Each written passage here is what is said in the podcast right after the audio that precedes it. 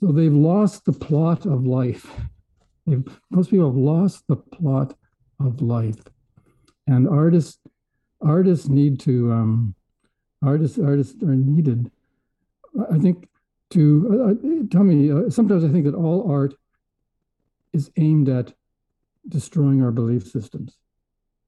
Okay, because otherwise, what? It's just decoration. I mean, I love I love a good decoration, but that's what it is.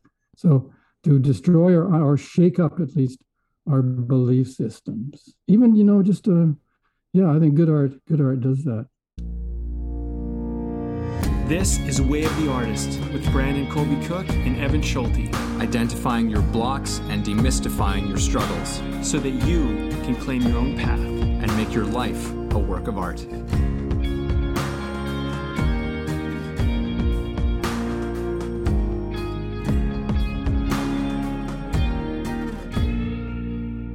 Welcome, welcome, welcome, everybody, once again to Way of the Artist.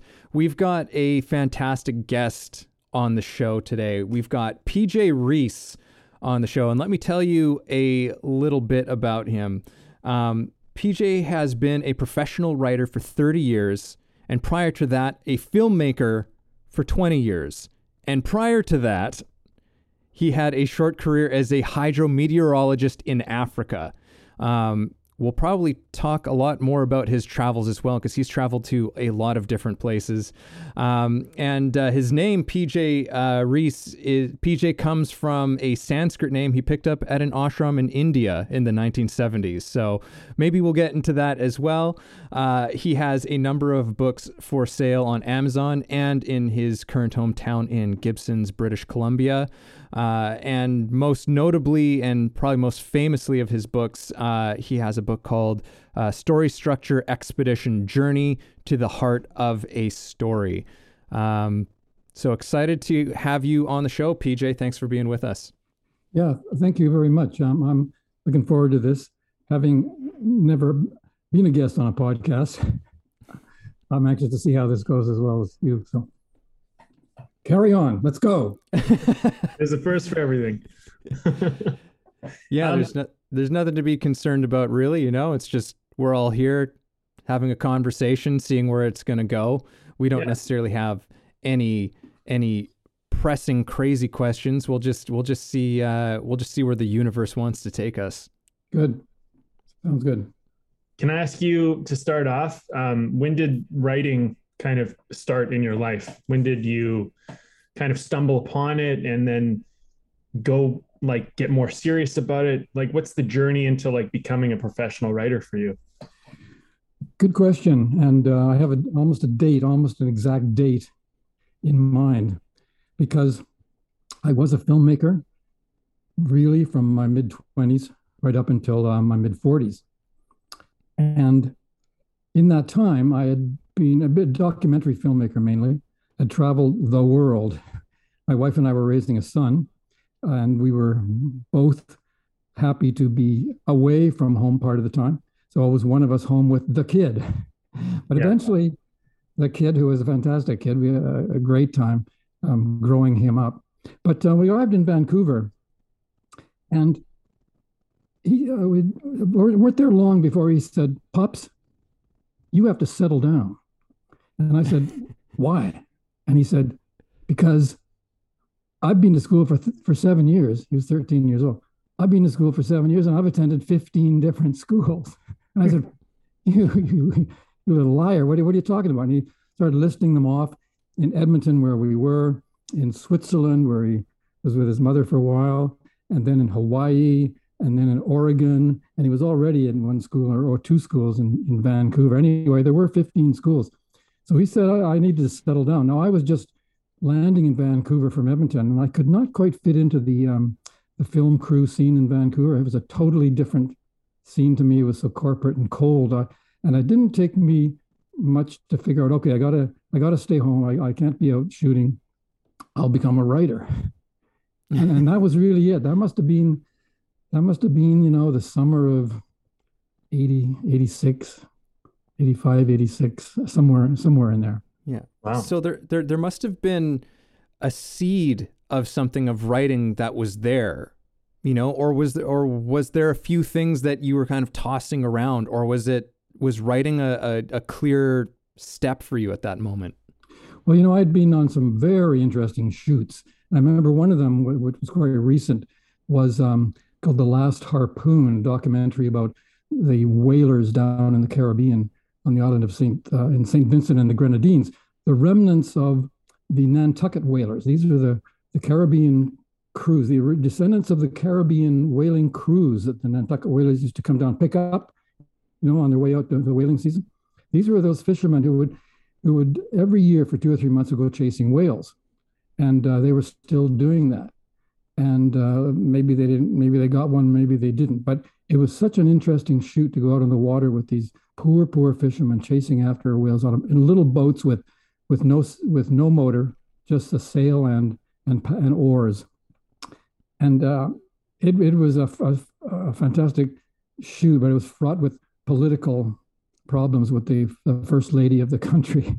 And I, I, I, was so cheesed with, with her that I started to write a little, I started to write the story called The Last Harpoon, a screenplay, um, in, in which the, um, yeah, in, in, which this, this whale hunt got almost, I forget, I forget how it played out at this point but you know, starred a, a, a starred a a, um, a journalist, investigative journalist who was down there doing the story on it. So anyway, that got me going, and I just wanted to get that screenplay done. I rented a cabin on Gabriola Island for for two years, mainly for weekends, but I wound up staying there all the time, and uh, coming into town only on Wednesday to take writing courses at a little school called the Kootenay School of Writing, just on Broadway. Um, wonderful school. People have fond memories of it.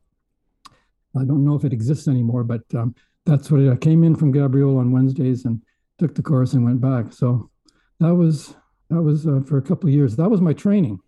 Mm. So I came back into town and realized right, I had to make a living on this now.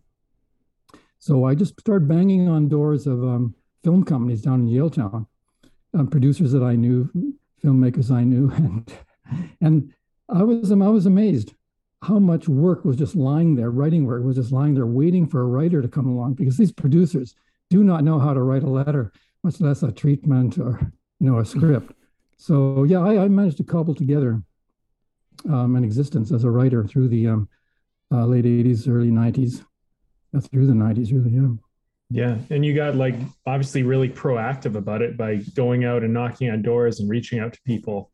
And well, you know, it was it was yeah. I'd have these, I'd have contracts, and um, suddenly they dry up. Right? Suddenly you're oh my god, I, have got nothing else. I've got nothing to do. So I would go knocking on doors, and it was uncanny how I'd, I'd stand at the secretary's, you know, the reception. I'd say, "Is is um, is Harold in?" And uh, and she'd say, "Oh, I'll, I'll see." And so Harold would come out, and he'd say, "PJ, we were just talking about you." There's a, you know they weren't they weren't talking about but they needed somebody to write something yeah that came out of a meeting they just had half an hour ago right yeah so it was being in the right place at the right time mm. And so I, I was just you know what i was doing was i was just trying to establish my name myself as a writer. I mean i would lie in bed at night during those years just i remember just lying with looking at the ceiling saying i am a writer. I am a writer. I am a writer. Because I had to go into these offices sounding like a writer, you know, sounding like I felt like I was a writer, that I knew I was a writer. And I think it was that, you know, that conviction that sort of grew till finally I had a reputation in the film community there as a writer. So yeah, no, I, I mean, I can totally relate to that. I think um, you know, there's lots of great writers out there, but people who are not proactive about going out and connecting with people, which is something Evan and I used to talk about a lot when we started this podcast. We actually have this under a different name, but it was about where artistry meets industry. And we kind of talked a lot about how you take your art and you actually bring it to the industry and tr- try to you know create something right and i think what you just shared is a good example of that and then on another note like laying there in your bed saying I'm a writer or looking in the mirror, whatever you're doing. I think like every person that wants to do something, we all struggle to some degree with, um, you know, like who am I to do this? You know, that imposter syndrome kind of thing. And you kind of got to talk yourself into it. You got to kind of be like, okay, like this is what I want to do. I am this. I'm going to do this. We're going to, you know, because you, you know, at, at a certain point, you just got to jump in, you know, and you got to give it a shot, or you've never given it a shot at all. I think. Yeah, that that's that's so true because my the, the group of people I grew up with a real smart bunch from school. You know, they were uh, um, umpteen master's degrees. One fellow was turned out to be the editor in chief of the Globe and Mail for ten years, and and for them, I imagine I imagine they were looking at me, and and wondering what is he doing being a writer? Like we're the writers here, you know. Right, right. Um, but as it turns out, you know, I've I've published seven books, and you know, three of them with traditional presses and four or non, and um, and and and they have not. What can I say? So um, I, I get these now. They they're scattered all over the place, but I often get these nice little emails, you know, congratulating me for doing exactly what you're talking about. You know, being proactive and just getting the job done and making and, and of course making a living. You know, I have to make a living. I had to make yeah. a living at this writer uh, at this writing. I remember occasionally when I did run out of money, I would often answer an ad in the, the province. You know, to sell something. You know, I, right. I needed to pay the rent. So I would go down to some little warehouse on Annacis Island and, and, and to see what they were selling. Because believe it or not, I used to love selling door to door to make money. and I would make it quick. I'd, I'd go out for a month and just bust my ass selling anything, you know, water filters, memberships in the Western Canada Wilderness Committee, um, vacuum cleaners. I did vacuum cleaners. uh, yeah, and in my spare time, I actually canvassed for raise money for the Arthritis Society and multiple sclerosis and this sort of thing. I actually loved going door to door. That's amazing. I mean, that's such an important part. I, I, you know, like if there's one thing, well, there's two things that I always try to impart onto like artists and people that want to do something with their life that's not just status quo, is that, you know, one is that you gotta, you know, you you you got to just get over yourself and put yourself out there because you're never going to feel good enough. You're never going to feel like you're qualified. And I think the other thing too is like, I think we need to disregard a lot of the education that we get because I actually think it's a, a backwards model where people learn and they think, oh, like there's the authority and they're going to teach me and then I'm going to learn enough. And you never quite feel like you're there. And you got to realize at some point that you're the author of your life, you're the authority. And like at some point you got to decide like this is my story this is my life and i'm going to start telling it or living it whatever you want to call it um because point, otherwise yeah. You have to become a black sheep. Yeah. Okay? exactly yeah. I wear, I wear, this around town to to many people's chagrin.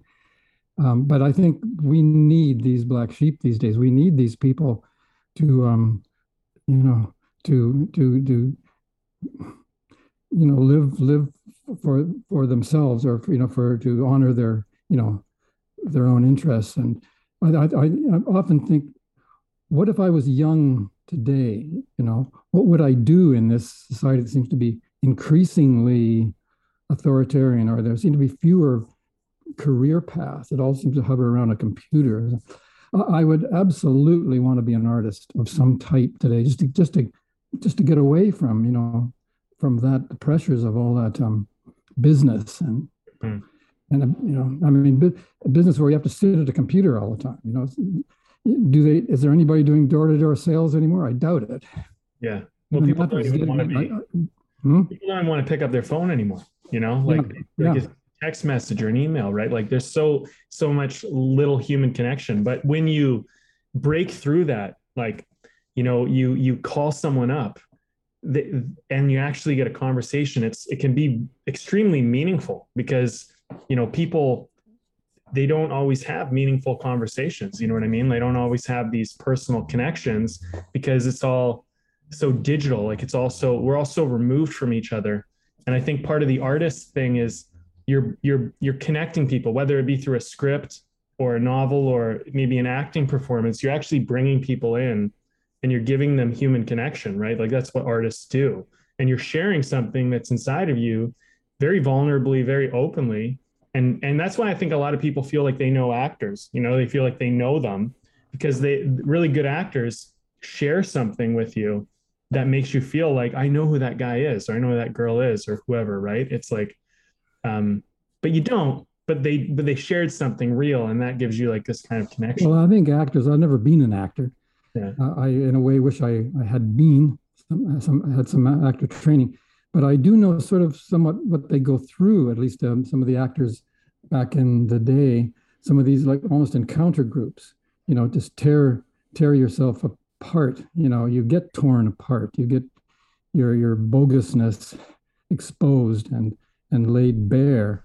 I know I know some of these actor training events were like that, and um, I, I went through that in in all my um, um, you know India India ashram days and and before and, and after here in North America as well. So yeah, and, and I, I sometimes wonder why that doesn't happen anymore because that's like radical surgery.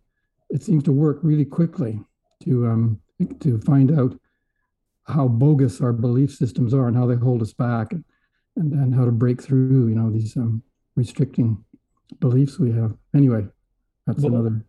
I, I, know you want to jump in, Evan, but there's something I actually just to kind of second on that. Evan and I did uh, this course called the Mastery. I did it twice. Evan and I did it once together later on, and um, but, but it was both times were great. But the first time that I did it, I was probably only 17, 18 years old, and there's this part during this uh, intensive weekend where everyone stands up and they share something like a monologue, something about their life, right? It's like uh, they, they share their story. It, it's it's kind of a part of the whole thing. And I remember at 17 never hearing anything like this in my entire life and I felt like I had a glimpse into humanity that I was so like on the outside of like I didn't even know existed and I started to understand people and their struggles and and how I related to them, even though I hadn't experienced what they had experienced. And um, some of the stories they were telling almost seemed like things that didn't even happen in real life. I, at that point, like I honestly thought this stuff happens in movies or shows, but this isn't real life, right?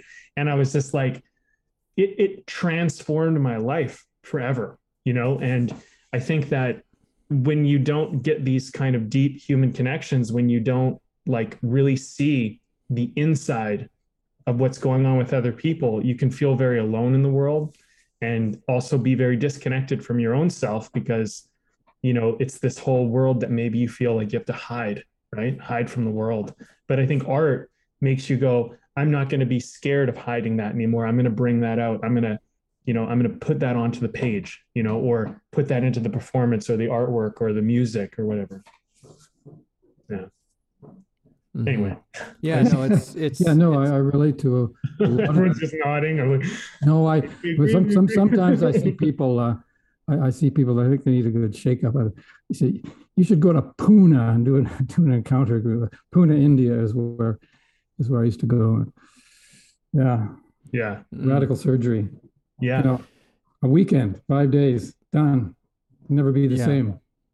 Yeah, no, those those sort of deep um explorations of yourself. I think that, you know, if anyone who's seriously considering being an artist or taking something that they do and taking it to a level of artistry, there's there that I would say necessitates a deep exploration of self. You know, there's got to be you've you've got to you've got to dig underneath uh, all of those layers of of conditioning, like you were you were mentioning, all those deep layers of of conditioning and and and our beliefs and things like that, in order so that we can really kind of get to the um, you know, we can really get to the get to the gold, really get to um, what what is the thing that really animates us? What is the thing that that kind of goes underneath um, even the the desire to do art in itself like what what kind of comes even before that? Yeah yeah what is that? What is this desire to do art? That's an interesting question. Yeah. Do you have some thoughts? I mean i never considered myself an artist. I, I still don't you know? I was just somebody who who wanted to get out into the world and and live as much as i could and travel and and i wound up writing uh, you know, and, and, it was a real, so it was a real perfect for me in, in my, my journey. Um, but um, what was the question? Uh, what what is art? Yeah, I think. Well, this is um, I think it derives from. Tell me, tell me what you think about this. I think it derives from the the rift between what society wants for us and what the spirit wants for us, because they're two totally different things. Mm. Society, we set up societies so we're safe, right? And so everything's everything's everything works for us. We can where yeah. things are easy, you know, but mainly safety. But you know, the spiritual journey requires absolutely the opposite. Absolutely the opposite. You know, mm-hmm. nobody's getting anywhere if they, they sit on their couch nice and safe. And so, and so we the, we have to leave home. You know, we have to get in that boat and head up the Congo River. You know, um, and and society doesn't want you to do that. Society doesn't want people out there um, breaking the rules and being black sheep. And so, yeah, I just see I see those some basic rift between what society wants of us and what, what are essential, what we need for our greatest happiness. They're just two completely different things. Is yeah. is that is that a theme that you would say you um, you explore yes. in your writing a lot? well, I, I, think I think if I was to write a memoir, which I don't think I'll I'll do, but I, I have I, I can see you know about six or seven stages from my life, starting when I was six years old and coming. I mean, I, I can list these seven stages if you want, or however many there are, um, but right up to to studying fiction it, it, goes right from when I was six years old. I, I fell through a house under construction. I was six years old, landed on the concrete floor, um, thought I was going to die, had a satori, really. Um, saw myself dying, couldn't breathe, couldn't move. And it was okay. You know, it was okay, whatever was happening. Mm. And you know, not, not that I, I didn't think about that for years and years and years and years, but it always, but um, I did remember it as if it happened yesterday when when I when I when he dwelled on it.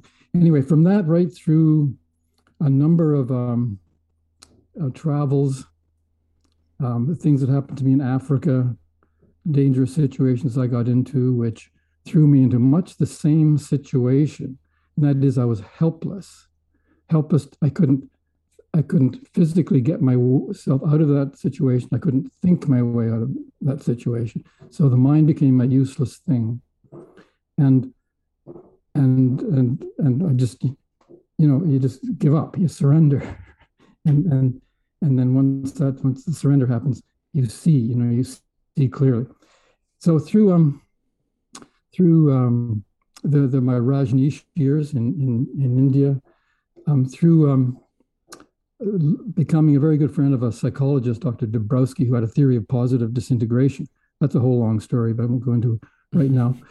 Um, but but again, it, it just briefly, it, his theory of mental development was that we we go through a series of psychic disintegrations, right? Um, and ever and we emerge, we integrate on a higher level each time, higher level. So that was a big part of my life in, in the 70s. And then when I started to study fiction, I started to see, and I was reading scripts for producers, I was writing my own. And, and uh, honestly, I can remember it was watching Moonstruck, Cher in Moonstruck.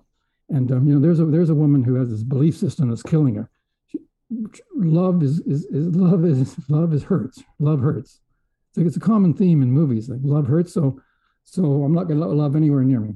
Mm-hmm. Of course, Nicolas Cage goes to work on it, right? Mm-hmm. And, um, and finally, when he can gives this great speech after the opera. You guys see the movie Moonstruck? It's been a while since I've seen okay, it. Okay, well, you know, but it's a Shanley script, and I yes, love John it, Patrick. It Shanley. is John Patrick Shanley, and uh, I, you know, it was interesting watching him receive the Academy Award for that. I think that also made me want to write screenplays. anyway, she she comes to believe that see that she comes to see, not think it through, but she comes to see that her belief systems that she's held that love hurts is killing her, right? It's going to ruin her life. And she gives, she surrenders that belief system and goes off with, you know, with the brother of the guy she's engaged to. So, um, anyway, yes, fiction, was sort of the capper for me. I realized that everything that I'd learned about about uh, surrendering our our sense of self, our bogus sense of self, our phantom sense of self, everything about that. That's what films are about. Every hero mm. reaches this point where they have to, they realize their strategies are no good. The strategies have only brought them pain. I mean, what about the the artist? Remember the artist a few years ago, that French film that looked like a, a, a black and white silent movie? Yeah.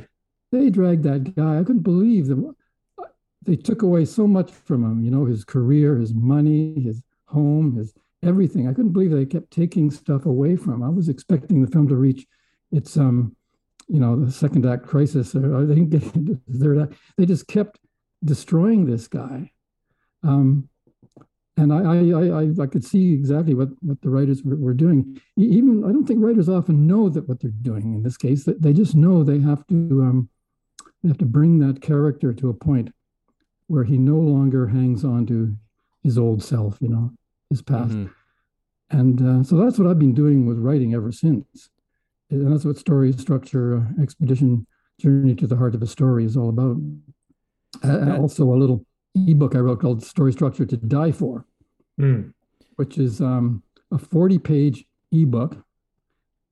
Um, it came out in 2012, and it's made more money at, at 2.99 on Amazon. It's made more money than all the other books combined. so, That's amazing. So I yeah, the, the hero must die. That's the message. Yeah, the hero must die. Yeah, yeah, yeah you have to. You do. You have to. You have to. You have to die to your ego you know this this this identity of you know and i think that the interesting thing about watching watching a transformation in a film i think something that's very fascinating is you find somebody who they don't have they don't have the things at the beginning that would allow them to be able to do whatever it is they need to do and then they find it along the way and that can be quite inspiring because it's like i think a lot of the time as an artist or just anybody who's doing their life they don't feel like like right now it's like I have these dreams, right? And it's like I don't feel like I add up to being able to do it. And maybe in this moment that's true. But if I die to my ego, I can become that thing that would be able to do it. So when you have a vision or something, um, you shouldn't base it on the fact that who you are today is all you'll ever be. Like you're going to go down this journey and you're going to you're going to stumble, you're going to you're going to fall, you're going to come across some things. I think it's but, good to know that. Yes. But I don't think you can orchestrate your own um, calamity. you know, nobody in the right mind would do that. So you've got to continue thinking you're the greatest and you're going to do it. Like if somebody thought that, okay, I need to, I need to disintegrate. Right. well, that'd be an interesting story because they, they would, but not in the way they thought, you know?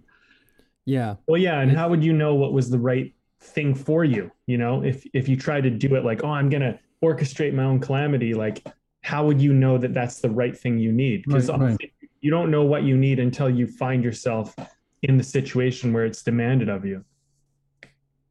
Yeah, I'm writing a story right now, a, a young adult novel. I have, I have, a youth thing going on here. I have, I have a I have a commitment to to help kids. That's another story, but um, yeah, I think it's called How to Steal a Rolls Royce, and it's a father son road story and then the kid has to come to this realization um, it, it, he always he figures he's owed like he, he's owed by his father because his father's not been around okay mm.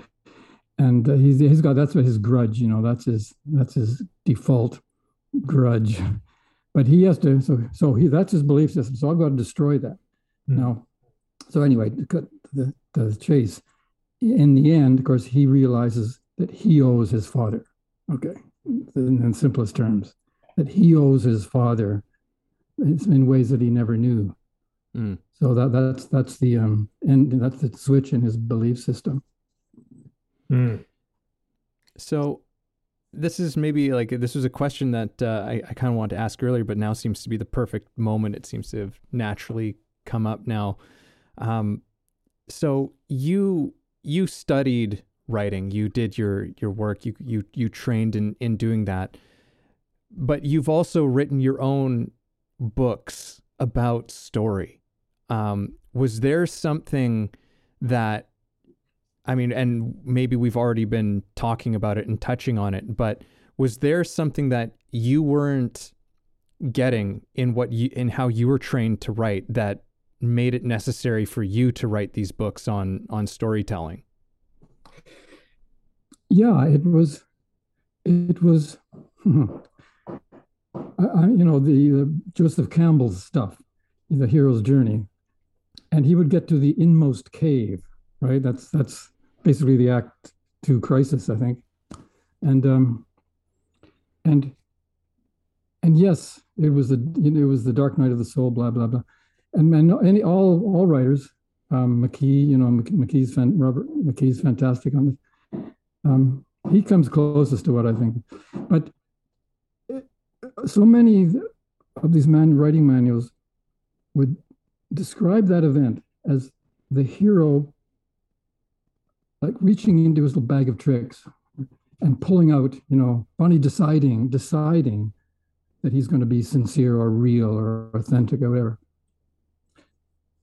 If, if he's deciding, he's still in deciding mode, and he's got, and there's got to be some more scenes to destroy him till he gives up everything his mind coughs up, everything that his mind um, will, will come up with.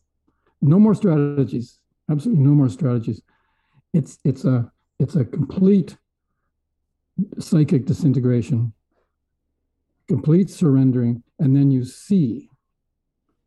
You know, Proust, Proust, Marcel Proust talks about the um, the veil of habit, the veil of habit, which and conditioning, which when it lifts, you know, you you you see the whole universe. You know, so it's just that our beliefs just obstruct the view. Anyway, to get back to your question, I realized that none of these manuals were talking about that that crisis as really a spiritual event. It was an hmm. awakening in the purest form. And I look at all these movies in those scenes like the Share movement, and my God, um, uh, Good Will Hunting. You know the crisis in Good Will Hunting when Mark uh, or Matt Damon is with Robin Williams. God, I can't even think of that scene without choking up. Mm-hmm. You know, he's just, you know, he's not deciding anything. he's falling apart, and uh, and and he just he sees, you know, he sees his life um, for what it is, and if he if he proceeds one more step along the way that he's been behaving his whole life, you know, he might as well kill himself. That's what it comes to. You might as well kill yourself. Mm-hmm. And of mm-hmm. course, in, in the in the artist, that's the that's the scene. He has actually has a gun in his mouth. I think in that scene. He's gonna he's gonna blow his head off. So I felt, yeah, I felt. Um, where's that book? I felt uh, that um, that Joseph Conrad's Heart of Darkness. I don't know. Have you read that? You know, Trip Up the Congo River. It's I, the most I've incredible started thing. it. Uh, like um, years Joseph, ago, I had started it. I never, I never um, completed Joseph it. Joseph Conrad, as far as I'm concerned, he wrote that story and this is what this is, right? This is this is this is a trip up the Congo River following Joseph uh, Joseph Conrad's um, riverboat captain. Um, river as a metaphor for story, mm. where he gets up there so far, he's so far from home, nothing makes sense, nothing he thinks works, you know, and his he gets his mind blown basically, and and that's what um, that's what the Act Two crisis is about. So that's what I was trying to say that this is a this is a spiritual event. And uh, I've been banging on that drum for um, mm. for some time. Interestingly, when I wrote that little story structure to die for, I had this amazing response from a woman in New York. She was an editor. She said she's been teaching creative writing for 35 years, and she never understood what story was about until she read my little book. so that was a. Well, it's like a, I I think that made me happy. Yeah.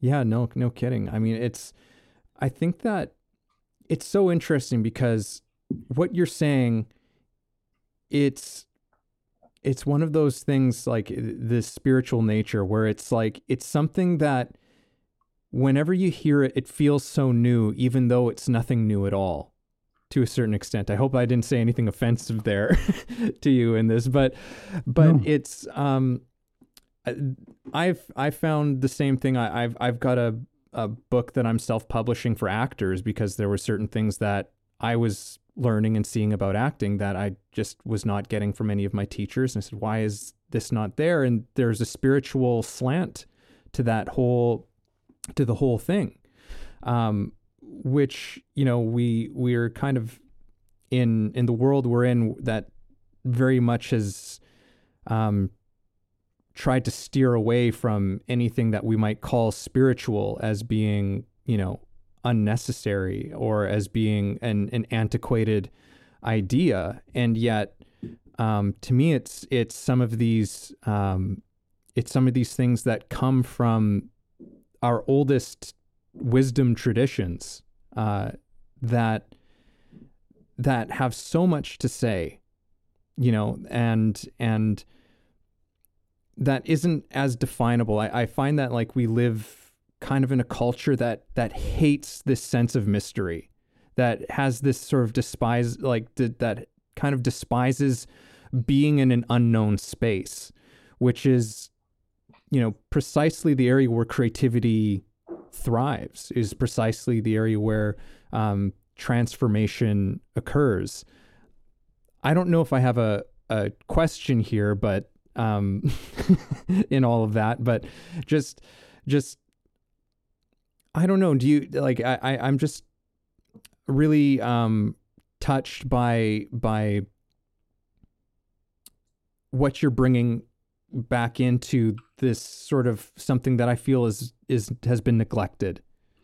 Yeah, well, art to be an artist really is to be a rebel in, in this society that's getting increasingly homogenous and increasingly um, um, um, acquiescent or whatever. I mean, yeah, that's that's why I would have to be a, an artist if I was younger. Again, uh, as a survival technique, if nothing else. But um, um, there's a little quote where this comes from. A little note about freedom here. The most vital among us would rather die than live without freedom the most vital among us would rather die than live without freedom. Most people are rather too fearful of death to value freedom. And I think that's what's happening today, mm. this whole COVID thing. Yeah. So they've lost the plot of life. They've, most people have lost the plot of life. And artists artists need to um, artists artists are needed. I think to uh, uh, tell me, uh, sometimes I think that all art is aimed at destroying our belief systems. Okay, because otherwise, what? It's just decoration. I mean, I, love to, I love a good decoration, but that's what it yeah. is. So to destroy or, or shake up at least our belief systems, even you know, just uh, yeah, I think good art, good art does that. I yeah, I mm-hmm. agree with that. I think that's totally true. One of my favorite films that's ever been made is a, a film called Fight Club. Have you ever seen that? Oh yeah, well, yeah. Chuck Palahniuk wrote the novel, which is equally awesome. But um, this book um, and this story and this movie, um, you know, 1999, I was about 16, and uh, it was profound for me. Such a such a shifting uh, experience. I didn't even know what to think of it. When I walked out of the theater, I was like in a daze, and I was probably in a daze for about two weeks, just walking around going, What did I see? What happened there? Like mm. something has happened. Like I've changed. I don't, like, I was so young, I didn't know how to articulate anything.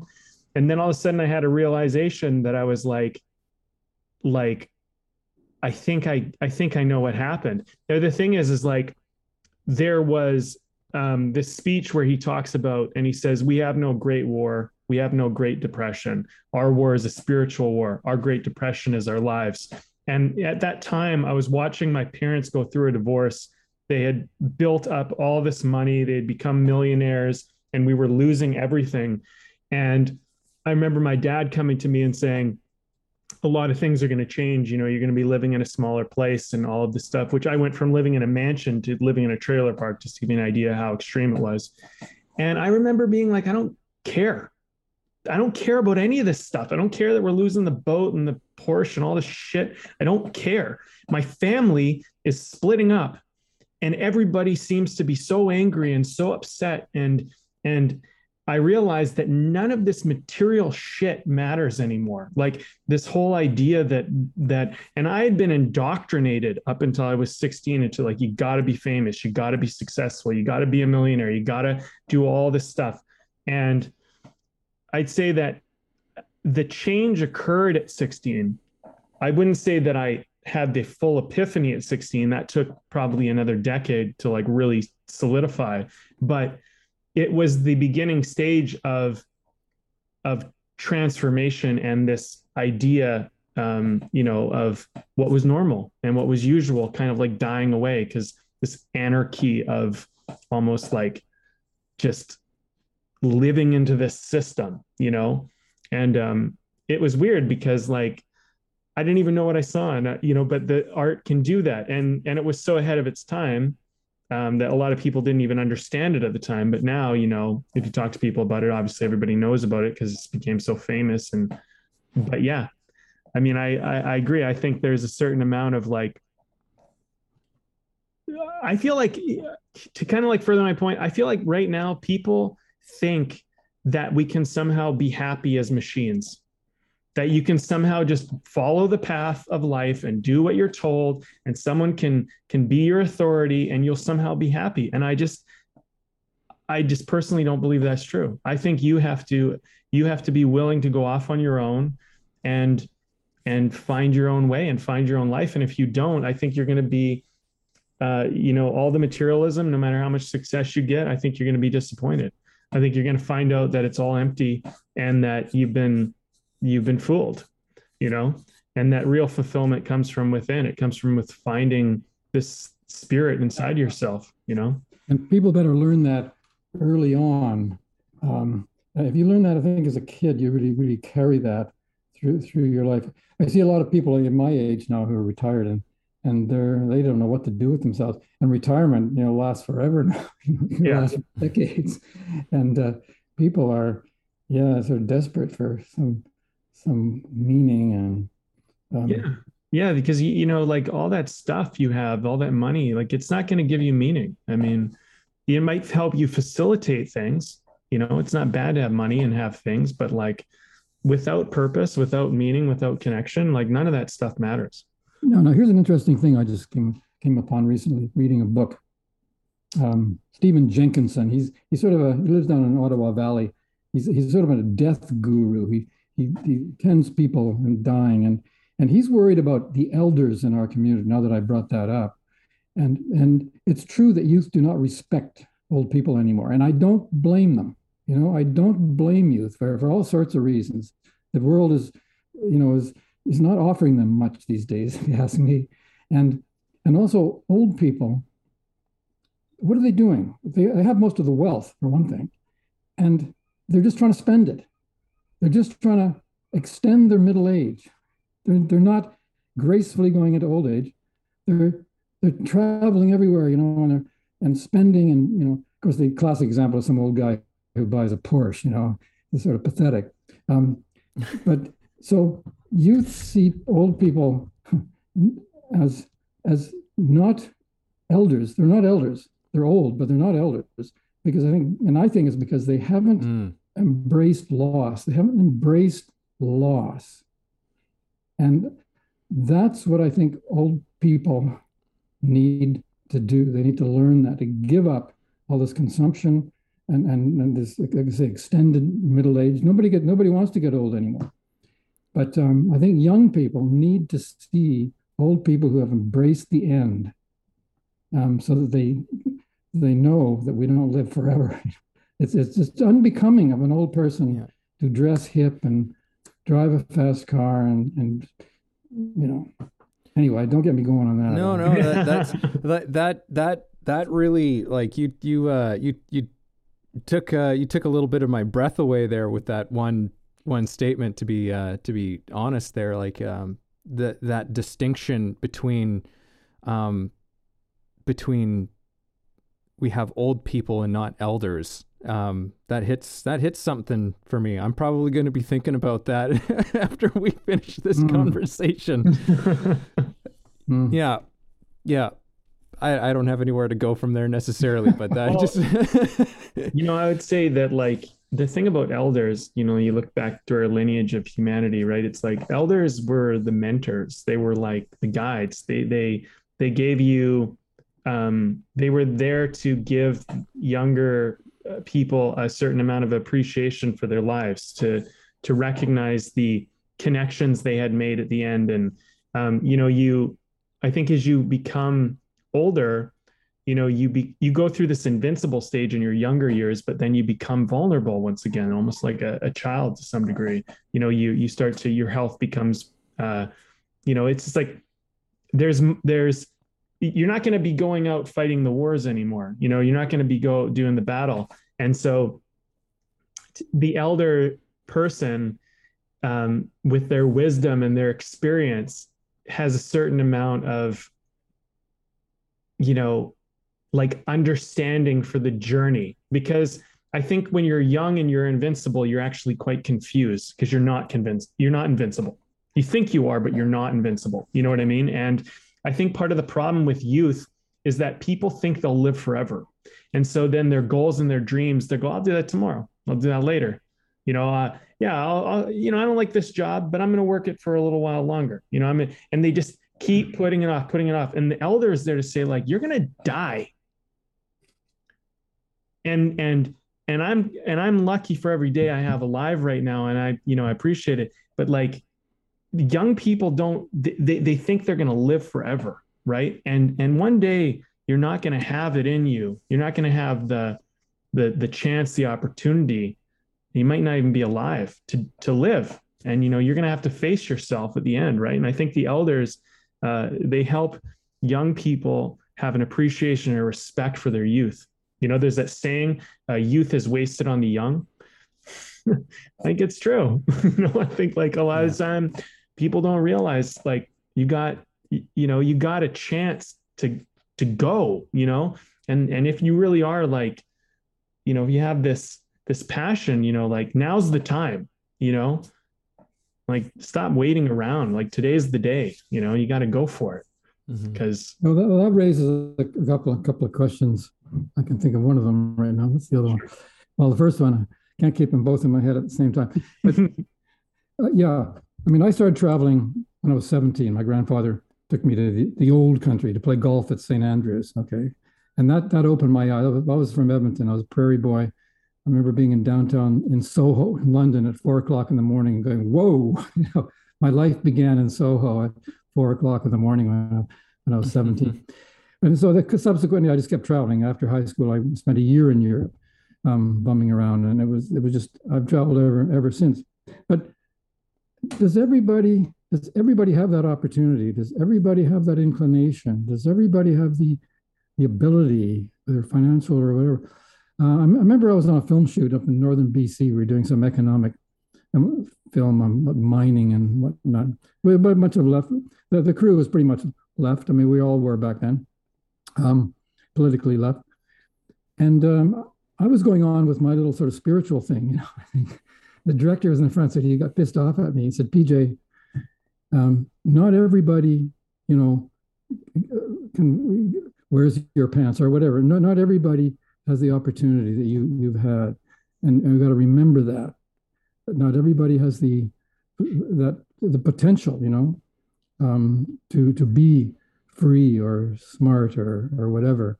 Um, I know, um, yeah, even um, even a psychopath, it really isn't to blame in a way because they they are born with no developmental potential according to Dabrowski, according to me, they're born without the developmental potential.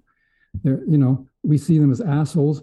They've got to be locked up to protect our society, you know. But in a way, it's not their fault. So let's let's not go to that extreme. But but just um, how responsible uh, are, is everybody to um, to for, for their own um, journey? I, I don't know. That's that's a, a question I don't know the answer to really, but sometimes it just makes me uh, step back and not be so critical of people who can't.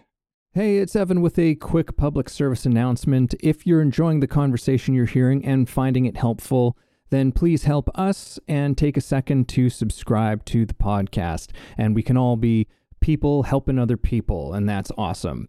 Now back to the show. Yeah.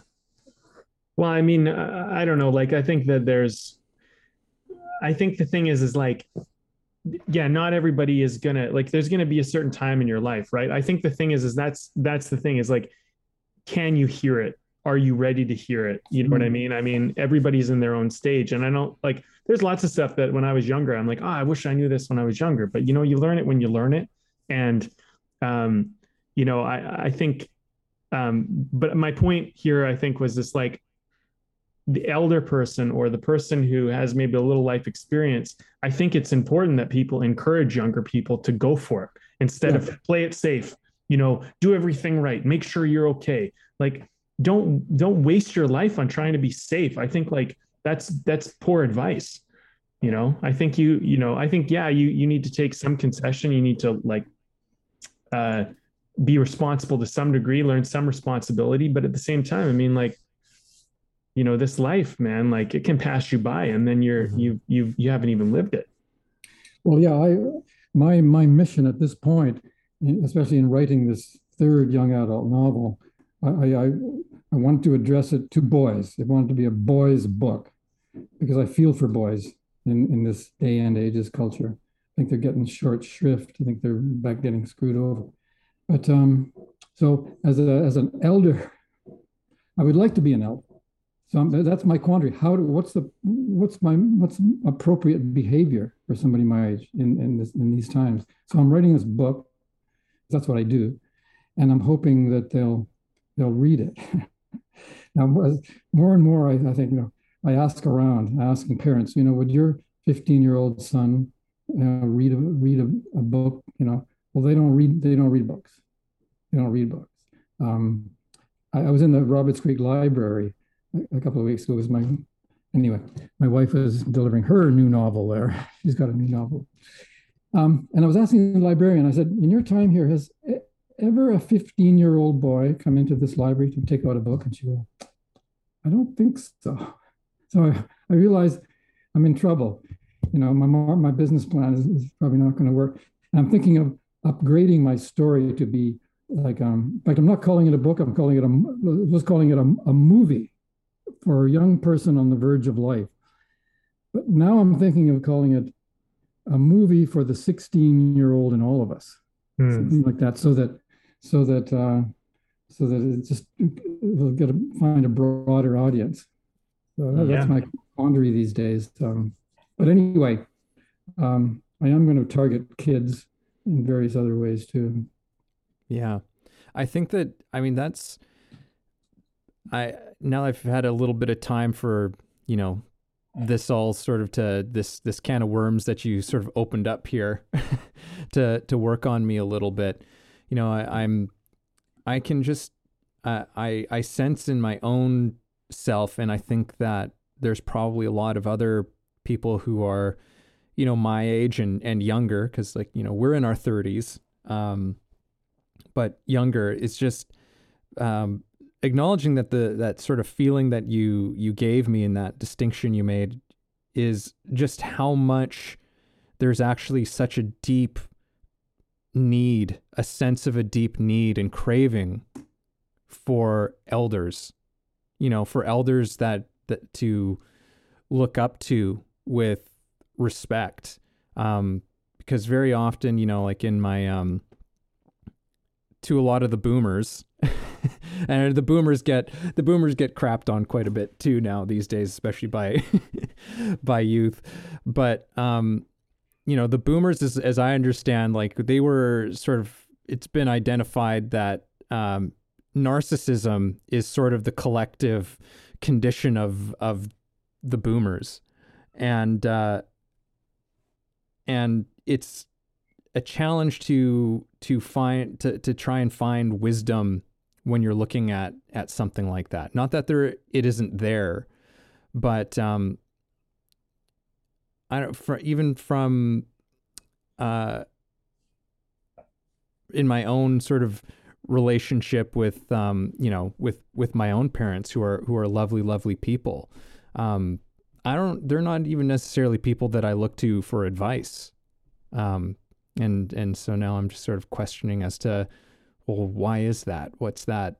what's that all about you know when you're when you're looking to elders to give you answers and or to to have something to say and and you just don't think that it's going to be there that there's anything to be found there. It's an interesting sort of belief i guess that i'm i'm i've been walking around with and carrying that probably needs some shattering at some point.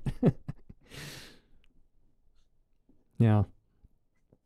So and unless you had something to say i was going to ask you like um you seem to have traveled the world a lot and were called to to go out and explore and you know experience new things and new cultures and stuff like that. Like why why was that? What what got you for, to go from basically being like you know a farm boy to being like a world traveler? Interesting. Yeah not exactly a farm boy. I did live in i did live in okay. the city. But but yeah, no, I tell you, I, I think characterize my youth. It was it was just the most sort of normal, blissful, blissfully normal uh, existence in Edmonton. Um, you know, nothing but opportunity. It was just sports. You know, I mean, uh, just sports and and school, and I loved school. I, I, I was captain of all these sports teams. I yeah, I was, I was, I, I don't remember, I don't remember much, many crises or, or stress at all. And yet something, something was obviously in me um, to start questioning and, and, and becoming a contrarian, which is what I'm afraid I am, contrarian. I, I, it, it may have, it may have, that six-year-old accident may have had something to do with it because it shook my body up and definitely shook my mind up. I mean, I used to skate around the rink. You know, there's this ice rink in the local community. I don't know whether you remember, ever had the pleasure. Mm-hmm. every community had its own ice rink, and I would skate around, social skating. But I would skate around the opposite way. For some reason, I had I could bite my skates could bite in going clockwise as opposed to everybody going anti-clockwise. And um, so that was the first of my contrarian ism what were we talking about? What was the question? Well, uh, just like what inspired you to go travel. Oh, yeah. Right. I remember. So there was there was something obviously in me, but I remember reading Lawrence Durrell. You know, you know Lawrence Durrell? He wrote. Um, he's a British writer. He wrote a, a quartet of books called the Alexandria Quartet. It was four books from four different points of view of this group of people in Alexandria, Egypt. Um, and they were they were British. I guess they're British and Egyptian. They they were all friends. They were in exotic this exotic location. They all had relationships with each other. You know, philosophical, political, sexual, the whole thing. And I think I saw that that life that that appealed to me a lot. To me, that was life. To have this close knit group of friends who were all friends and lovers. And um, and I think that's what that may have been what got me started traveling away from home and and and really valuing friendship, valuing close friends. Maybe that's why I wound up in this ashram in Pune. You know, you know the Rajneesh story um, Bhagwan Shree Rajneesh. He had that. He had that. Uh, that commune in Oregon a number of years oh, ago. Oh yeah, yeah, yeah. The the guy with all the Rolls Royces and all that. Oh, anyway, you, you were part like uh, the Wild Wild Country. Yeah, yeah. Okay, yeah. so you were part of that whole. Yeah, like, yeah, yeah, yeah, yeah. So Osho. Would yeah. you? Osho. So would you call that? Would you call that a cult? Ha ha ha. Um, it sure looks like a cult, doesn't it? um, I, you know, the word doesn't. I don't care if it is a cult or not. Um, yeah. Uh, it, uh, you know, a good time was had by all. Yeah. Uh, and um, and I, I, I, for sure, if you're an outsider, you you can't you can't. It'd be difficult to glean what was going on inside, you know. Sure. And mm-hmm. uh, and of course, the whole the whole thing about Rajneesh or Osho was was destroy destroy your beliefs. You know, that was the whole thing. That's right. why that's why his his ashram in India was a was the supermarket of therapies back in the in the 70s. All the all the the best leaders, group leaders from California and around the world in Germany, they all showed up in Pune and they were all giving these groups and they were heavy duty and they were, you know, yeah, no, you you got your beliefs shaken, you got reduced to a puddle, and, uh, and but it was all in this um, cocoon of love. You know, it was everybody was there to support everybody. I mean, that was the whole point of it.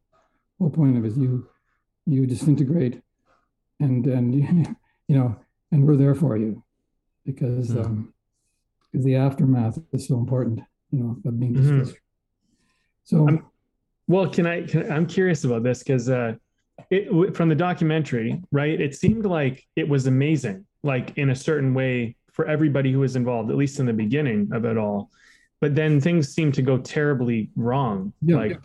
down down the road. Like, were you were you still a part of it at that point, and you kind of left, or like, what was your experience of that? I'm no, I think it was pretty pretty much accepted that that woman who managed the ranch, yeah, Sheila, was was a bit of a psychopath, right? And and she she clearly did not her her state of mind. I mean, maybe she needed to be tough, but most people thought, what the fuck is she doing? You know, um, just destroying it as far as we were concerned, right? Uh, and and so yeah, and then yeah, so it came to an end, and um, yeah. and we all went our different ways. Probably was time for it to pack up anyway. Although, um, yeah, no, I think uh, it, it certainly changed my life.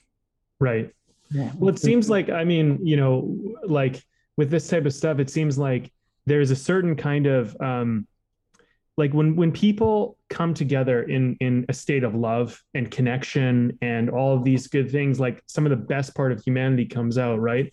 But then if some type of authoritarian thing comes in and tries to manipulate that and use that and and control and direct it, they can take a good thing and make it bad. You know what I mean? Because um, you know, like I, I've had kind of an experience of of something like that where, you know, um, it's like a group of people doing really good things together, but if something is behind it that's not good, if there's something that's kind of directing it, um, they can take your trust and your good values and your connections and use that all against you in a way. Um, and when you watch the documentary, which I did, I, I found like you can kind of see how you could get all swept up in this and really kind of enjoy that. And I don't really remember how it all kind of played out at the end, but I just remember it like it seemed to go really, really bad. And uh, these kind of very well-intended, good people kind of got taken advantage of.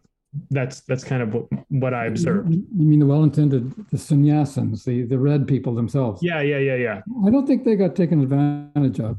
They just they just um they realized they think they had their fun and now the now the now it was sort of ruined and so right. let's go home you know oh okay i see um, i see yeah i don't think um because there was just yeah i think we just blamed it all on sheila and of course you know osho himself had to take some blame too sure um, and you know he's, he's just a human being you know right he he he maybe he lost his enlightenment who knows right. you know maybe he got drawn back into his personality. Yeah, I don't want to speculate. Um, I got yeah. out of there just before the end. Um, you know, yeah, he, he had said in that previous year, you know, the experiment is over. Right. Um, uh, you know, go go and go and live the best way you can. Blah, blah. So, um, mm. But you know, the whole Poona years, we, we amongst people like myself, we we talk about the the Poona years as opposed to the ranch years in, in Oregon. Uh, right. Quite different experiences. Yeah. Right, so um, that's where you uh, you got your name PJ. Is that correct? Yeah. Yeah, yeah. it stands for um, Parajayo. The Sanskrit word is Parajayo. And uh, it, it means beyond defeat. Beyond hmm. defeat. Mm. Nice. It's, it's coming in useful these days because I'm, I'm, a contrarian around town. And um, I'm having to uh, having to uh, get centered, get really centered um, as the storm rises around me. Hmm. Mm-hmm. Yeah. Well, Brandon, what are you thinking? Should we uh, should we take a, a quick little? We're a little past the one hour mark. Should we have a little a little beverage break and then maybe dive into some uh, dive into some questions? Sounds good to me. All right. Well, um, I can go first if you want. Sure. Uh, I'm drinking a, a beer from where is this from? I'm trying. There's so many different. I haven't had this one before, and I'm trying to understand where this comes from. Okay, so this is from La, La Cerveceria Astilleros, and uh, for the very Spanish name, it's uh, it. This is it's a, from North Vancouver. Oh. Uh, um, and this is called the uh, Cara Cara Orange Safflower Blonde Ale. I don't know if you can see that. Yeah. Cool. It's good. It's nice. good. Yeah, no, I uh it's been it's been an enjoyable kind of yeah, like it's got that little hit of like of orange that's in and zest and whatever in there and citrus and uh it's really nice. No complaints here. Right on. Well, mine's uh pretty mainstream today.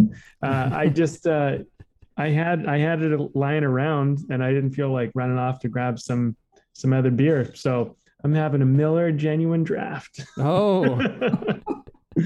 not very not very artisanal. no, not very. This is the least artistic beer I've ever had on the show. Um, but you know, that's a fact. It is. A, it's a nice little light beer. I mean, some people don't like it, some people do. Um, but it's warm today, and I wanted a light beer, and I had it. So there you go, Miller time. Yeah.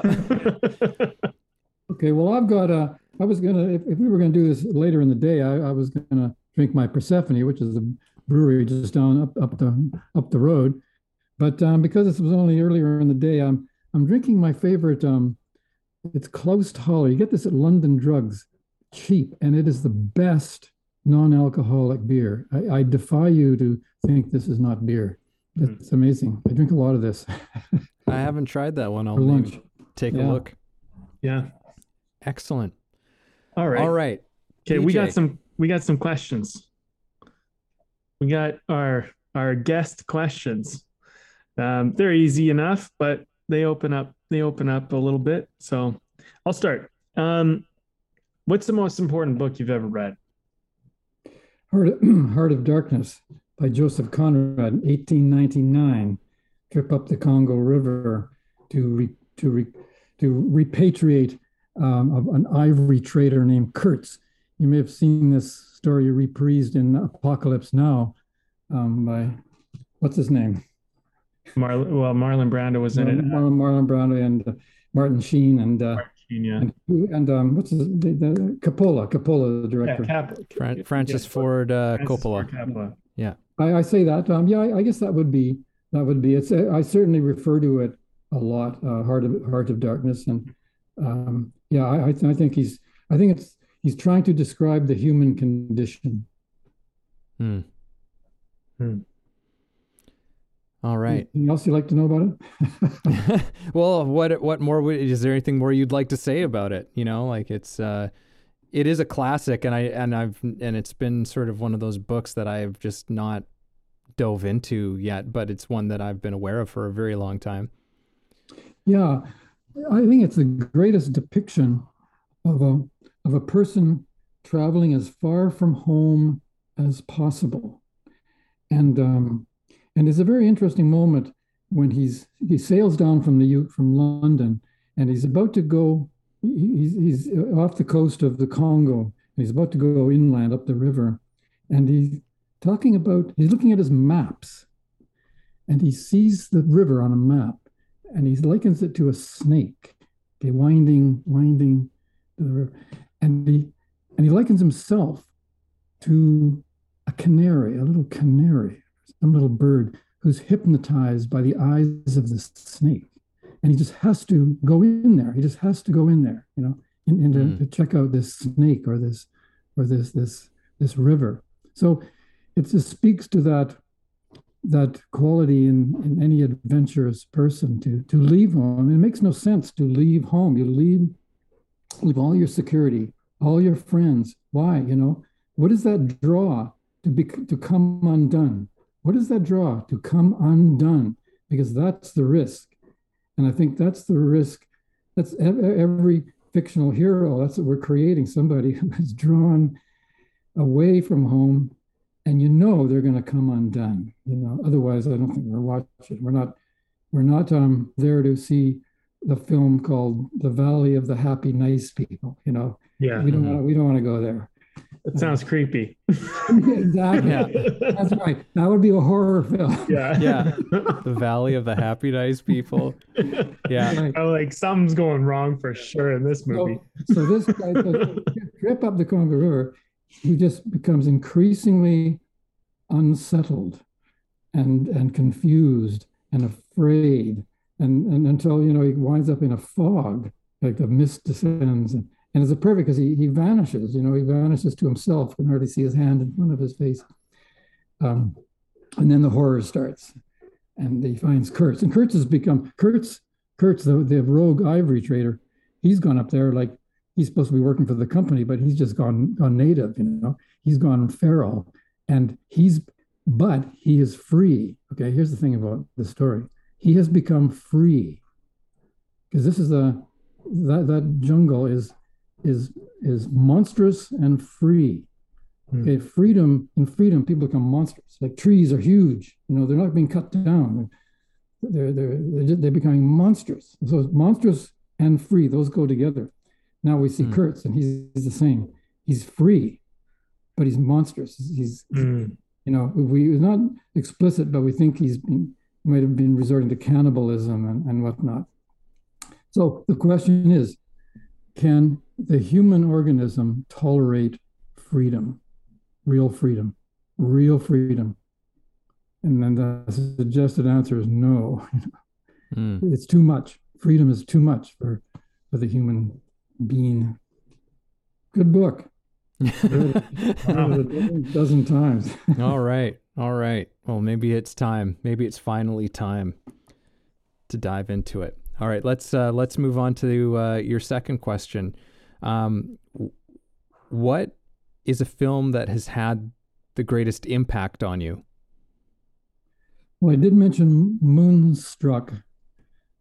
Um, yeah, do I have to pick one? I mean, Uh, you can fire off a couple of them. on the waterfront with Marlon Brando, um, most classic example of a of a character um, coming, tr- shedding his belief system. Um, yeah, I think that's the greatest depiction of Mm. somebody coming coming out of his out of his own belief system. Yeah, and then and then um, yeah, Moonstruck again, just because I did. I remember that was a turning point for me watching her in this active crisis and her dropping her belief system. But I think honestly that Good Will Hunting, I think, has the best depiction of, of somebody reaching the dead end, you know. Absolute dead end, cannot proceed one more second with how he's being. And you know, Mark Mark or Matt Damon and and Ben Affleck, they wrote this script, you know, when they're like 20 years old or so. I don't know how they did it, just to get that much insight into the human condition. Yeah. Maybe, maybe it was maybe it was a common theme in their in their Philadelphia or Boston Boston uh, rough, you know, east side of town Well, I- situation. As I understand, actually, like when they first started writing it, it was supposed to be a thriller.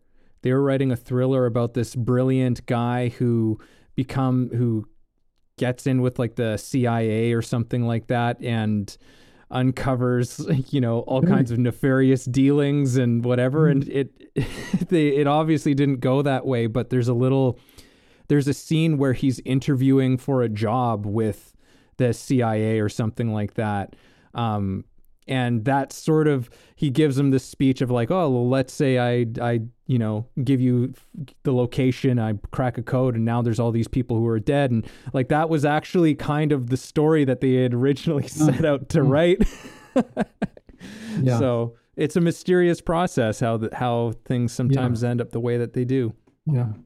yeah All brandon right. you got the next question Yeah. All right. What's a song or album that takes you somewhere? um, yeah, Procol Harum, lighter shade of pale.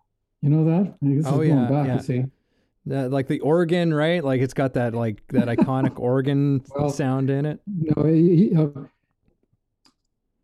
lighter shade of pale. Do you, you, I guess you can you remember that song? I know the song. Yeah, yeah, yeah, Yeah. yeah. Takes me back to um, to Expo '67 in Montreal. You guys weren't born yet, but uh, there was a World's Fair in Montreal in 1967, and I worked there. I just graduated from University of Alberta, and uh, I was supposed to go to Africa.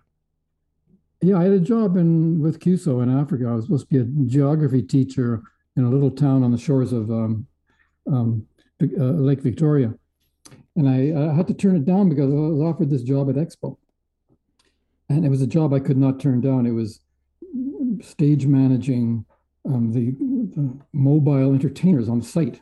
You know, they they entertain lineups, people in lineups, and um, yeah, no, it was a great. I was a union, IATSE union. It was bags of money, and uh, so I, I, turned turned the Africa, Africa job down. But I said, is when Expo's over, give me a call. And as soon as I got back to Edmonton, about the first of November, I got this call saying, "Can you be in Zambia in five days?" And I said, "Sure." Good old, you know, twenty-two year old do anything. So anyway, lighter shade of pale was was the big then, um, Procol Harum, and I remember the the discos in Montreal were playing that, and uh, and I remember I remember being out with this woman that on one evening, and and, and we just had a a great time, mainly to that. to that song, okay. so, There's always a woman. Yeah. yeah. Uh, that's good. Good stuff. All right. Oh, is it my question? No, it's you. It is, it is me. It is me. All right. Um, PJ, where do you think creativity comes from?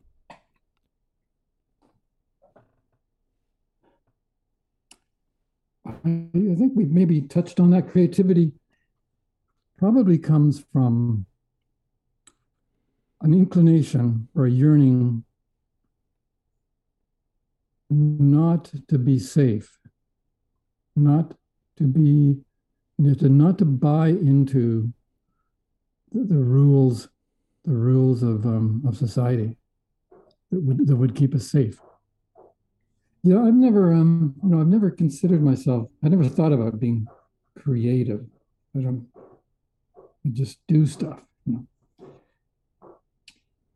Um, it, maybe it's also you know they say we have we all have it in us which i'm sure is the case but do we all have do we all have the um the, the, do we all feel free to to just do it now like as a writer you sit down to that white page i've never had any trouble just just writing you know the white page the blank page has never bothered me probably because i wrote for a living and if i didn't get something in by five o'clock i didn't get paid type of thing you know mm-hmm. um but and again and, and, an artist you know um, you, you, know, I mean, you, you, if you don't feel free just to splash some paint on there, you know, you're probably not going to be an artist. Mm. So maybe it's just this sense where we're not, so, so we're not restrained. Now, where does that come from? Did we grow up with, with parents who were authoritative and, and, and, and, and put us down? Maybe that person's going to have a harder time being creative. Um, and my, my parents, I know, my brother and I were talking about this we don't neither of us can ever remember our parents saying we couldn't do something you know never in our, in our entire lives and it would be like mom i'm going down i'm going down to the bush for a couple of days you know i'm going to build a lean-to and you know down in the river valley and and uh, north saskatchewan river so so i'll grab a can of beans and i'll see you in a couple of days and she'd say this is in the winter she'd say okay dear well be careful you know, that's it. So, but I know a lot of people whose parents were mm. were authoritative, and they, you know, I think maybe they have trouble being creative. So maybe creativity is just a, a freedom to get what's in all of us out. I don't know. Does that make sense? Mm-hmm. Yeah, I can relate to that. I can I can relate to that. I think that also like if your parents were authoritarian, it doesn't mean that you can't be creative later. But I definitely feel that was somewhat true for me because I remember, I just remember uh, doing a creative writing course in like, or class in like grade five or something like that in fifth grade. And I remember I wrote my little story And I remember this other kid wrote a story who was in my group, and his was so wildly creative. Mine was super tame and, like, in my opinion, at least, like super kind of controlled and very like almost like normal, you know? Whereas his was like he he really he really like threw the paint, you know, he really tried some stuff. And I I remember after that moment being like, wow, that's what creativity could be. And after that moment, I decided I wouldn't be so restricted anymore. I wouldn't like I would try stuff. I would dare. And I still feel like that's something I'm working on. But I, I think there is a certain element of freedom and creativity. There's a certain parallel. We should explore that one day in a conversation because yeah, I do feel like that because like um I know I'm talking a lot here, but I had a, I have a client and she's uh, been working on her writing and she was like uh, blocked and I'm like, okay, write a story about a potato walking down a street. And I was just joking. It was like an offhanded idea. And she did, and it was incredible. And everyone in the class was like, This is such a great story. It's so good. And it was because she let herself not be in the confines of what, you know, a normal story had to be. So I think there is some kind of truth to that. I think you tapping into something. Yeah. Yeah, I think we all are we're all held in by something, a disbelief in ourselves, or something that's just hidden, some deep um, passion or intention or whatever that's that's that's buried, just buried. I think people need help getting mm-hmm. getting it out. Yeah. Uh, yeah. Yeah. A lot of people need help.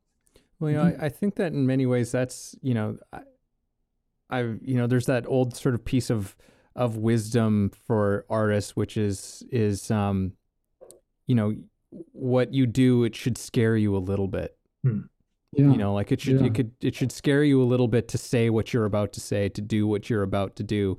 Because yeah. if you're not, you're probably not pushing on those edges. You're not, you're probably not pushing on, on those beliefs and those, uh, uh, and those things. If, if you don't feel a little bit, a little bit of hesitancy and, and being scared about what you're doing. Hmm. Yeah, definitely. Sometimes I, I, I, this is some advice I got or tip from somebody at some point.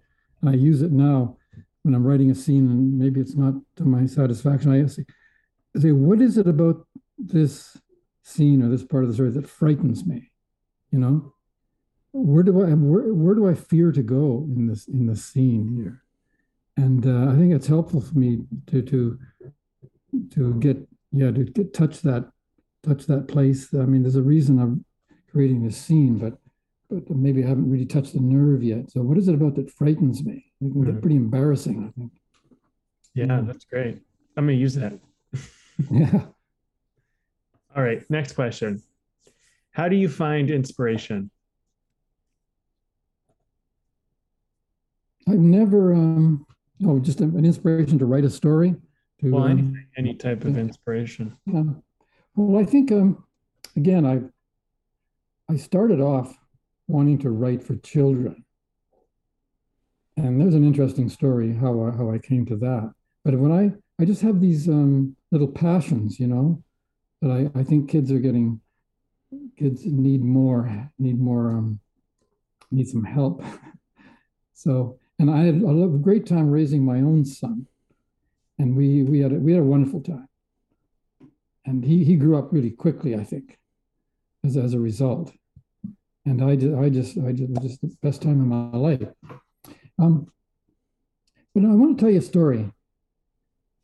This is back in the '80s, and again, I was before I decided to be a writer. So right in right in the mid '80s, there, the, the ranch and the Osho business, the Rajneesh business was over, and I didn't know what to do. And um, I, I, did have a little uh, interim interim um, security. In other words, I had a I, was making films for the Aga Khan. You know the Aga Khan, the spiritual leader of the Ismaili sect. He's one of the richest men in the world.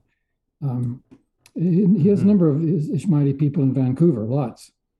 They, they run these little shops. And anyway, he lives in Paris. But um, so I was at a joining a film crew to make occasionally films for the Aga Khan over the next couple of years. Like oh, so I could make enough money going out for about two or three months a year and otherwise I could I could practice my writing. I went to this workshop. It was called The Art of Personal Marketing, The art of personal marketing. And we were to, in the in this long weekend, we were to come up with what we really wanted to do in our life. And then at the end of the three days, we were going to stand up and make a pitch for who we are and what we were selling. And I remember it, it occurred to me, I just that I wanted to be, I, I want to be a, a writer. I want I want to write for kids. Now, one of the I don't know how that came up, but it really did come up. And now one of the exercises was we pair up, and the person opposite you would deny your your wish. Okay, you deny your intention. So I'd say I want to be a writer, and they'd go right in my face and say, "You couldn't be a writer, you know, if you if you if you tried for the rest of your life." No, no, I'm going to be a writer. You you're just an asshole. You're just you're just a dreamer. It's never going to happen.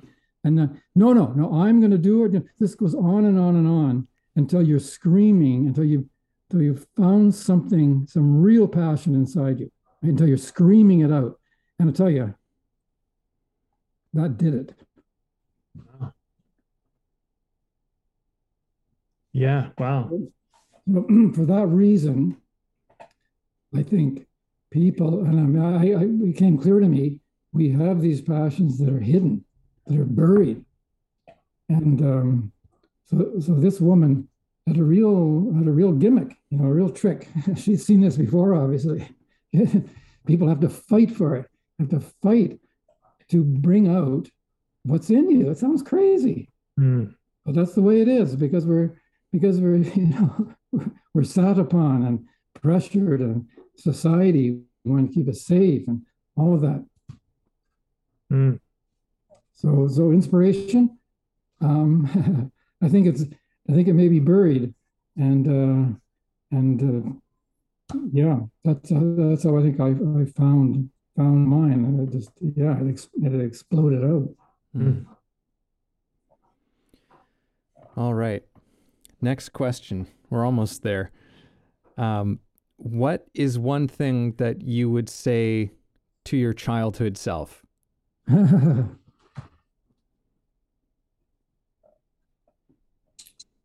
would what would I say to my childhood self? Well, it would be um, well knowing that I knowing that I um, that writing would come to me, you know, halfway through my life, I I would just um, I would say just do just don't not do anything. You know, don't not do anything. don't don't restrict yourself because um because I just think uh, you know the many things that I've done in my life just have led to this you know we don't we don't know how it's gonna how it's gonna happen it, I, I, suppose it could have been i may not have something else might have happened i might not have been become a writer i might have um I, might have might have become an artist i actually did have an art show once i was i was doing it was just like therapy for myself but i sort of got into pointillism and I actually had a show of my pointillist works but uh, back in again back in the 70s yeah. Um, so my my young, it's an interesting question. I was I was just very lucky. I was very lucky. I had good mentors all through my life, and and um, yeah, I, in, back when I was a you know ten years old in our neighborhood in Edmonton, there were some older guys there who really took us younger kids under their wing, so to speak, and treated us like older people, like we were they were picking a football team, you know, they would, they would, they would, the big guy, you know, the older guy would, would pick me, you know, and um, and I, I that was uh, that was very valuable to to a younger person to have that sort of um, support and re- respect of an older person. Yeah, I can't, uh, you can't, you can't over us, you can't over, you can't exaggerate that sort of value of that sort of thing. Hmm. So yeah, I'm still not answering your question, am I? What do I, what I tell my my younger younger self? Uh, yeah, I guess I guess just um, yeah, don't yeah, don't be afraid to to answer the call of of adventure. You know, that, that's the key thing. Don't be afraid to to leave home. And I was lucky that nobody told me to stay home. Like that. All right, one last question. Um, what would your future self tell you now? oh, that's interesting.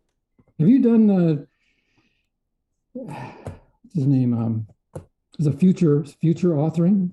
You, uh, I think I have done that before, actually. What's, that guy's name? What's the um, um, uh, Jordan Peterson? Yeah, Jordan Peterson. Yeah. I haven't done his actual thing, but I've done uh, something kind of similar to that. Yeah. And I've heard him talk about it in great detail. Yeah. So, what would my future self say to me now? Yeah. Yeah. I think he would say, um, I think he'd say, don't, uh, I think he'd say, get, get to work. He'd say that ain't it ain't over. Don't slack off, because um, because there's a lot there's a lot's going to happen. There's a there's there's a lot to be done, and then and the danger is the danger is just to um, you know you know become an old person and not an elder. I mean, become a yeah, just become old and, and not be an elder. Yeah, I think he would say um, yeah, consider consider you're going to be around for a while, and there's a lot of work to be done. Hmm.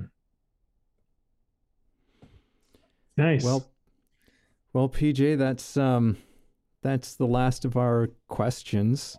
Um, if there's any uh, if there's any final thoughts you would like to uh, to leave with us before we sign things off, as well as um, you know anything you want to tell uh, our audience about, as to you know where they can learn more about you, find more about you, find some of your books. Uh, let uh, let the people know.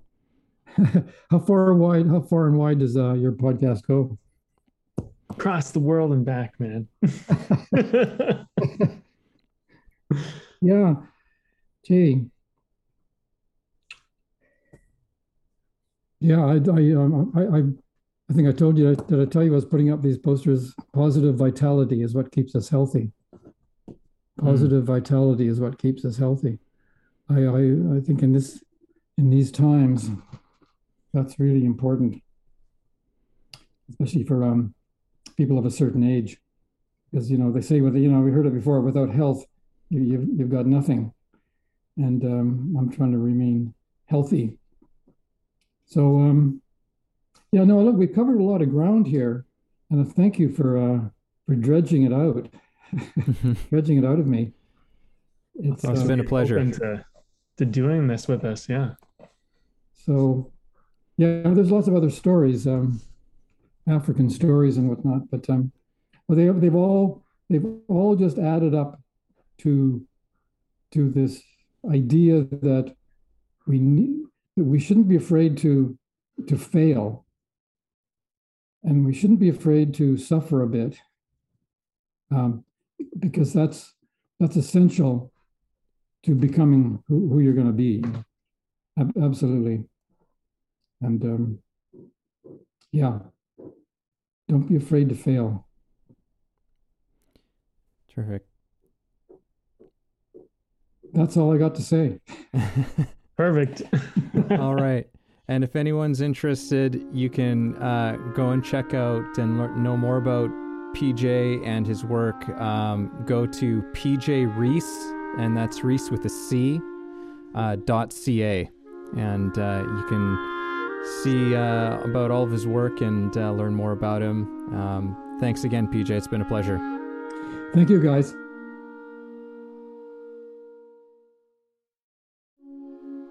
Thank you for listening in on our conversation today. We hope you found something helpful that you can carry forward with you. Head over to our website, wayoftheartist.com, for more free exclusive material and learn about the show. If you haven't already, please support us by subscribing to the show, sharing it with people you know, and keeping compassionate, creative conversation going.